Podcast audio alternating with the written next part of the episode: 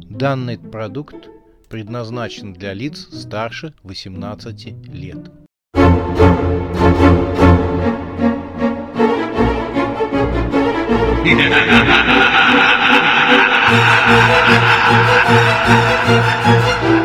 Пощекочи, нервишки.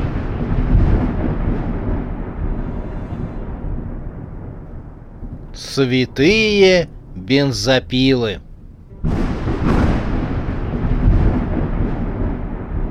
Ржавые зубья наносят ответный удар. Элизабет замерла.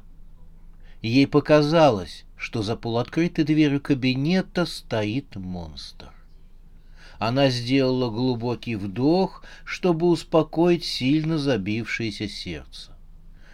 За окнами стояла черная ночь, оккупированный фашистами Париж утопал в густой, как смола, черной ночи.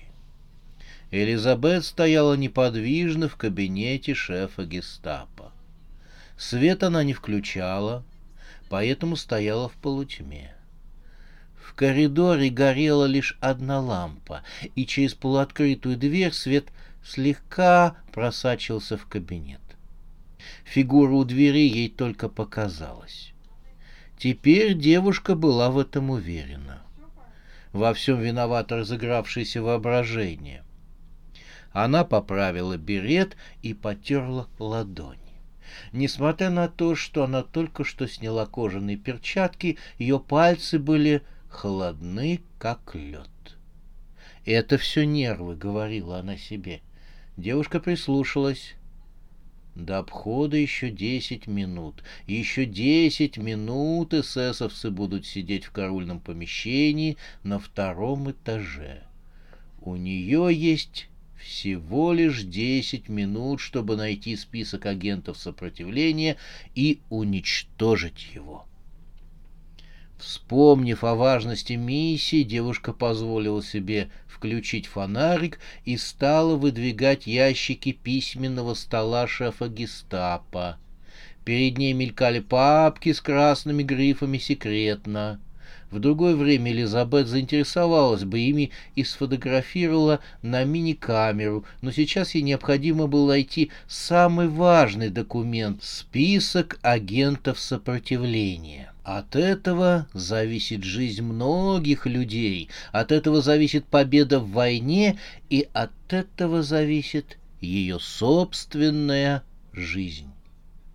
Она, являясь агентом сопротивления, работала машинисткой в секретариате гестапо и добывала важную информацию. Сегодня она задержалась на работе и случайно узнала из разговора секретарш в женском туалете, что несколько минут назад перебежчик из сопротивления принес фашистам список всех агентов в Париже. Это был полный провал. Шеф гестапо был у своей любовницы в окрестностях Парижа, когда ему доложили о такой радости. Рано утром он вернется и списком займутся вплотную, а значит, ее имя тоже всплывет. Но самое главное, вскроется вся сеть сопротивления, агенты которой ценой собственной жизни приближали долгожданную победу над фашистами. Утром сотни черных машин полетят по адресам и явкам, чтобы арестовывать еще беспечно спящих людей. Этого Элизабет не могла допустить. Она продолжала рыться в документах, но ничего не находила. Времени оставалось лишь три минуты.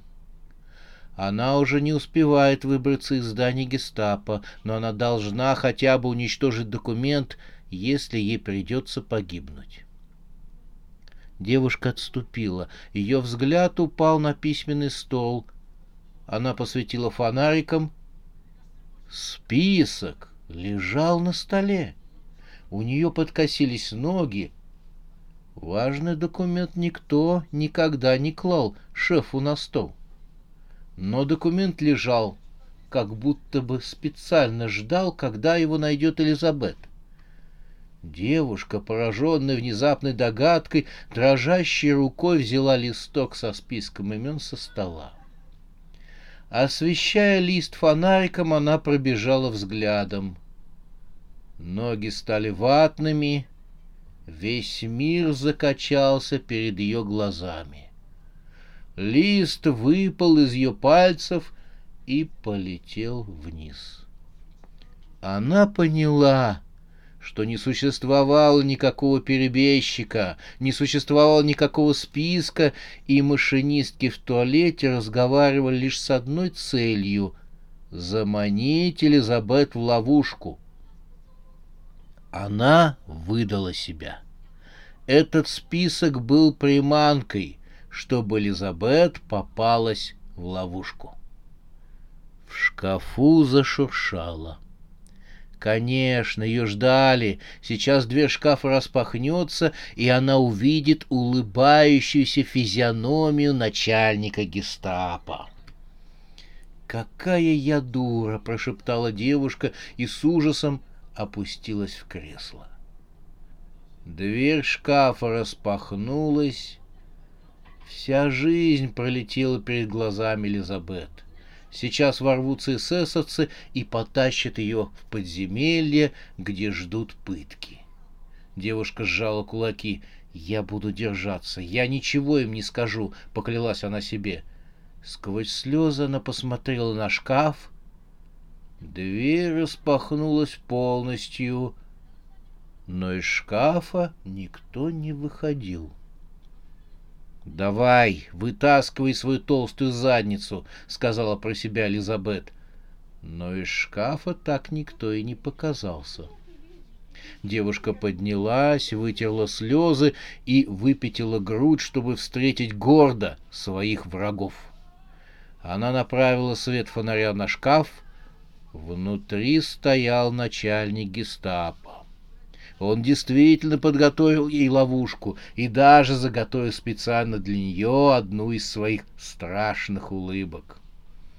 Девушка ждала, когда гестаповец подойдет к ней, но фашист так и не двинулся. Девушка потеряла терпение. «Хватит глумиться надо мной, проклятая фашистская свинья!» — гордо сказала подпольщица — Ваш трюк удался, но знайте, моя смерть не будет напрасной. Мы освободим нашу родину. Советский Союз уже перешел в наступление на ваши поганые орды. Гибель вашей позорной клики не за горами. Эти слова опьянили девушку, она еще выше подняла свою голову. «И вот что я вам еще скажу», — произнесла она, обращаясь к фашисту. — можно было быть уверенным, что слова смелой подпольщицы были бы достойными, чтобы их увековечили в золоте. Голова начальника гестапо скатилась с плеч и как мяч покатилась по полу и остановилась у ног Элизабет. Девушка в ужасе отшвырнула носком туфельки голову ненавистного врага, и та покатилась обратно к шкафу и ударился его ножку — Шкаф дрогнул. Все безголовое тело гестаповца рассыпалось на кусочки. Рассыпалось, словно мозаика. Кусочки плоти покатились по полу. Казалось, будто кто-то порезал начальника гестапо на кусочки, а затем сложил их вместе, но от вибрации эти кусочки распались. Элизабет в ужасе бросилась к двери. На пороге стоял эсэсовец и целился в нее из автомата. Это был патруль, который начал обход минуту назад, согласно расписанию. «Стоять, фрау!» — приказал автоматчик. «Что вы здесь делаете?» Он шагнул в кабинет и увидел все, что осталось от начальника гестапо. На отрезанном плече был погон. «Проклятая! Ты убила господина начальника!» — вскричал эсэсовец. На его зов примчались еще двое, но едва они вбежали в кабинет, как за их спинами возникла двухметровая темная фигура. Послышался звук работающих шестеренок, а за ними и звук циркулярных пил, работающих вместе. Эсэсовцы обернулись на звук и пустили очереди из своих автоматов с длинными магазинами. Но нападающий был облачен в рыцарские доспехи с крестами на боках. Лицо нападавшего закрывал глухой шлем с прорезями для глаз. Пули отлетали от доспехов нападавшего. Несколько из них отрикошетили и оторвали коленную чашечку одному из автоматчиков. Тот с криком упал на бок и схватился за ногу. Рыцарь поднял над головой изогнутый меч, похожий на меч янычара. На его широком лезвии помещались шесть зубастых колец, шесть циркулярных пил. Они бешено вращались, производя резкий и ужасающий вой. Пораженные автоматчики отступили в кабинет. На их глазах рыцарь расчленил лежавшего на полу эсэсовца. На стены вылилось пять ван крови. Оставшиеся в живых автоматчики судорожно меняли опустошенный магазин автоматов. Нападавший не стал дожидаться, пока не справится с этой операцией. Он прыгнул и единым движением разрезал своим ятаганом циркуляркой одного из эсэсовцев от макушки до копчика. Две половины эсэсовца разошлись в разные стороны, причем каждая пошла в свою. Рыцарь даже автомат разрезал вдоль, поэтому у каждой из половин было по половине автомата. Море крови расплескалось по полу кабинета начальника гестапо. Другому эсэсовцу удалось перезарядить автомат. Он начал оголтело палить из него, при этом эсэсовец безумно кричал. Пули отскакивали от рыцаря с ятаганом. Не обращая на них внимания, он стал разрезать на куски автоматчика. Тот и не заметил, как от него осталась лишь одна голова — Лишь когда эсэсовец решил перезарядить очередной раз автомат, и это ему не удалось, он наконец заметил, что его собственное тело лежит на полу, разрезанное на аккуратные ломтики, а сама голова насажена на острие ятагана. Голова подняла глаза на громадную фигуру и завизжала «Гитлер капут!» Элизабет, пораженная зрелищем, отошла вглубь кабинета и осветила молчаливую громадную фигуру, закованную в латы, светом фонарика. Она подсветила ее как можно эффектнее. Рыцарь поднял ятаган над собой, пилы визжали. В одной руке он держал еще живую голову эсэсовца, рыцарь поднял ее и показал Элизабет. Прямо в пространстве над головой появилась финальная надпись «Ржавые зубья 19. Миссия в Париже». Дальше пошли титры с именами принимавших участие в работе над фильмом. Алабама Майлз нажала на паузу, потому что зазвонил смартфон Венди. Алабама отложила пульт телевизора в сторону и взяла телефон. «Алло!» — сказала она в трубку. Вначале была тишина, а затем неуверенный голос молодой девушки сказал «Венди?» «Венди нет, это Клара, Клара Карпентер», — сказала Алабама, поглядывая на экран телевизора, на котором замерла картинка титров начала фильма ужасов. «А кто ты?» — спросил голос. «Я соседка Венди», Соседка по комнате. Сегодня въехала. Есть что-нибудь передать?» В трубке помолчали. «Наверное, мне лучше поговорить с Венди». «Как знаешь. Но если это важно, то, может, скажешь мне, и я и передам». Девушка в трубке заколебалась. «Вообще, мне кажется, что это важно», — наконец сказала она. «Все это так странно». «А ты подруга Венди?» «Да, меня зовут Дакота. Я сейчас дежурная по студенческому клубу. Здесь никого нет». «Тебе что, страшно?» «Тебя что-то напугало?» — спросила Алабама, разглядывая свои ноготки, которые сегодня с такой любовью красила в красный цвет. Девушка в трубке вздохнула. Казалось, вопрос Алабамы избавил ее от необходимости придумывать вступление, чтобы поведать о своей проблеме.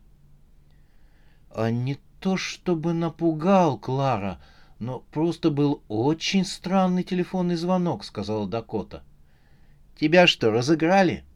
Парни всегда так поступают. Они просто с ума сходят, если не разыграют одинокую девушку, оставшуюся в пустынном студенческом клубе. От слов Алабамы Дакота воспрянула духом. «Да, Клара, после твоих слов я, кажется, уверена, что это была чья-то нехорошая шутка. Сейчас, как только ты мне рассказала, я просто уверена, что это была шутка». Алабама зевнула. «Так сказали-то чего?» «А, ах да, Клара, раздался звонок на мой смартфон, а номер неизвестен. Я подняла трубку и спрашиваю, кто это?» А в ответ страшный голос. Мне даже показалось, что со мной разговаривает автоответчик. «И что?» Он спросил вначале Венди, я ответила, что Венди нет. Тогда он спросил, как меня зовут.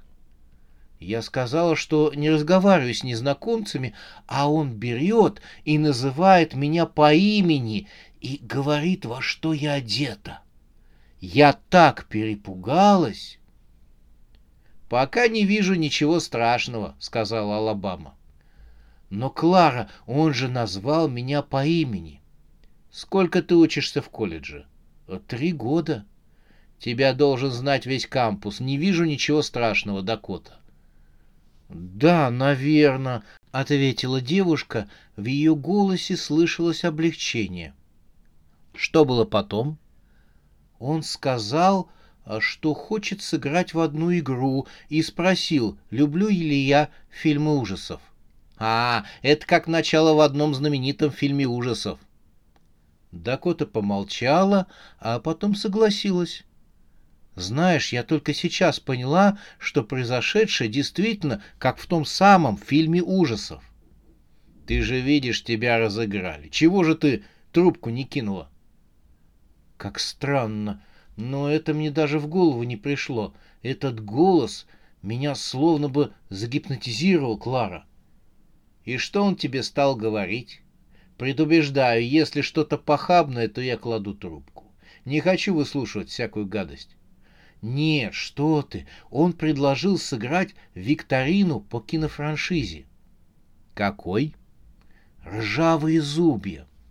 Как интересно. Почему, Клара? Я смотрела последний фильм перед тем, как ты мне позвонила. Так что спросил-то? Я сказал, что я ненавижу фильмы ужасов, особенно ржавые зубья, и сейчас брошу трубку. А он чего? Дакота помолчала, а потом сказала. Он сказал, что тогда убьет Венди. Ого! Я так перепугалась, что не смогла ничего ему возразить. И он, конечно же, стал задавать вопросы. Дакота заплакала. Я ни на один не ответила, а он, он сказал, что сейчас убьет Венди. И ты поверила? В смартфоне всхлипывали. Я слышала, как кричала Венди, произнесла Дакота. М -м, это плохой розыгрыш, Дакота. Очень плохая шутка. За такие розыгрыши следует отдавать под суд. Тебе следовало звонить в полицию, а не сюда. А почему ты позвонила Венди? Дакота затихла. Алабама не выдержала и спросила еще раз. «Дакота, ты еще там?» «Да», позвонила Венди», — ответила девушка. «Я позвонила Венди, потому что, когда стала просматривать звонок через приложение определителя номера, то увидела, что звонили с телефона Венди. Повисло гнетущее молчание. Молчание длилось до тех пор, пока Дакота его не нарушила. «Клара, мне звонили с того телефона, что у тебя сейчас в руках. Ты точно сейчас в комнате одна?» Алабама огляделась по сторонам. Обычная студенческая комната в общежитии, две кровати, постеры красивых певцов на розовых обоях, шкаф, тумбочка и телевизор — «Здесь негде спрятаться», — ответила Алабама. «Хотя, знаешь, я сейчас уходила принимать душ на этаже. Может, кто-то вошел в комнату, взял смартфон Венди и подшутил над тобой?» «Клара, ты считаешь, что это розыгрыш?» — жалобно спросила Дакота. «Уверена». «Но Венди...» Это был ее голос, и она так кричала, будто ее режут. Алабаме надоел разговор, и она включила на смартфоне приложение изменения голоса и зарычала в трубку. «Потому что эта дрянь не хотела умирать быстро. Пришлось повозиться с нею». Дакота завизжала. «О, нет, нет, что происходит? Это же ты! Это ты сейчас звонила! Ты проиграла викторину по фильму «Ржавые зубья». Ты виновата в том, что Венди умерла!» Войдя в раж, Алабама поднялась с кровати и стала ходить по комнате, продолжая рычать в трубку. Девушка так увлеклась, что чуть не споткнулась от тела Венди, которую прирезала полчаса назад. Та лежала на полу в нижнем белье, раскинув руки в стороны. Рукоять ножа торчала между ее грудей. Дакота вережала в трубке. Алабама остановилась, вновь едва не споткнувшись от тела Венди. Дакота орала уж больно сильно, будто ее резали на скотобойне — «Клара, не надо, не нужно, ты кто? Отпусти меня! а, -а, -а «Эй, ты чего там орешь?» — голосом маньяка убийца полюбопытствовала Алабама. Она вслушалась в трубку. Крики прекратились, и послышался глухой звук. Алабама прижала смартфон к уху. Она поняла, что это упало тело Дакоты. Мертвое тело Дакоты. — Трубки задышали. Задышали так, что по костям Алабамы пробежал мороз. «Ты любишь фильмы ужасов?» — спросил у Алабамы глухой голос. Говоривший в трубку пользовался точно таким же приложением по изменению голоса, что и Алабама. Он тоже говорил голосом маньяка-убийцы. «Какой твой любимый фильм ужасов?» Смартфон в потных руках Алабамы стал как кусок мыла, вот-вот выскочит. «Ржавые зубья!» — ответила девушка голосом маньяка-убийцы. «Тогда ты знаешь, что нельзя нарушать правила фильмов ужасов». «Какое правило я нарушила?» «Самое главное, маньяков в фильме не должно быть больше двух». Алабама еще крепче прижала смартфон к раскаленному уху. «Нас же двое! Что тебе еще нужно?» — с надеждой сказала она. «Это нас двое!» — был ответ. «А ты лишняя!» Алабама заметалась по комнате. «Что это значит?» — заорала она в трубку. Не дождавшись ответа, она уставилась на тело Венди. Ужас охватил ее. Из тела убитой девушки пропал нож. Алабама закрутилась на месте, но в комнате она была одна. «Это значит, — ответили в смартфоне, — что третий маньяк в этом фильме лишний». Алабама отбросила смартфон, она решила бежать и развернулась к двери. Алабама наткнулась на Венди, которая стояла перед ней с раной в груди. Она занесла над Алабамой руку, в которой был занарат нож с широким лезвием. Еще минуту назад он был в груди Венди. Блеск ножа ослепил глаза Алабамы. Блеск ножа превратился во вспышку, которая превратилась в буквы, а буквы составились в надпись «Ржавые зубья наносят ответный удар». Часть двадцатая.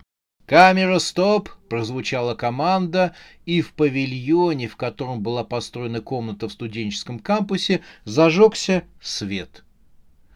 Алабама выдохнула, ей подали полотенце, и она утерла лицо. Она была красива, с латиноамериканскими чертами лица. У нее были пухлые свои губы, что сейчас было большой редкостью, и черные, как воронье крыло, волосы. Алабама перекинулась парой фраз с актрисой, игравшей роль Венди, и к ней уже спешили гримеры, чтобы стереть фальшивую кровь, текшую из резиновой раны. Высокий человек, подавший Алабаме полотенце, похвалил девушку. «Алабама, вы замечательно сыграли, просто чудесно!» Высокий улыбчивый человек с круглым добрым лицом был продюсером кинофраншизы «Ржавые зубья». Он также неизменно играл главную роль маньяка почти во всех фильмах кинофраншизы «Ржавые зубья». Это был сам Силантий Зубодеров. «Мне тоже понравилось. Спасибо, что выбрали меня на главную роль», — искренне поблагодарила Алабама. «Жаль, что съемки закончились». «Ничего страшного», — сказал Зубодиров. «Надеюсь, что ты еще сыграешь в одном из следующих фильмов «Ржавые зубья».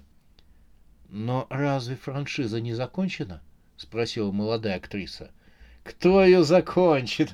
— рассмеялся Зубодеров и тряхнул своими светлыми волосами.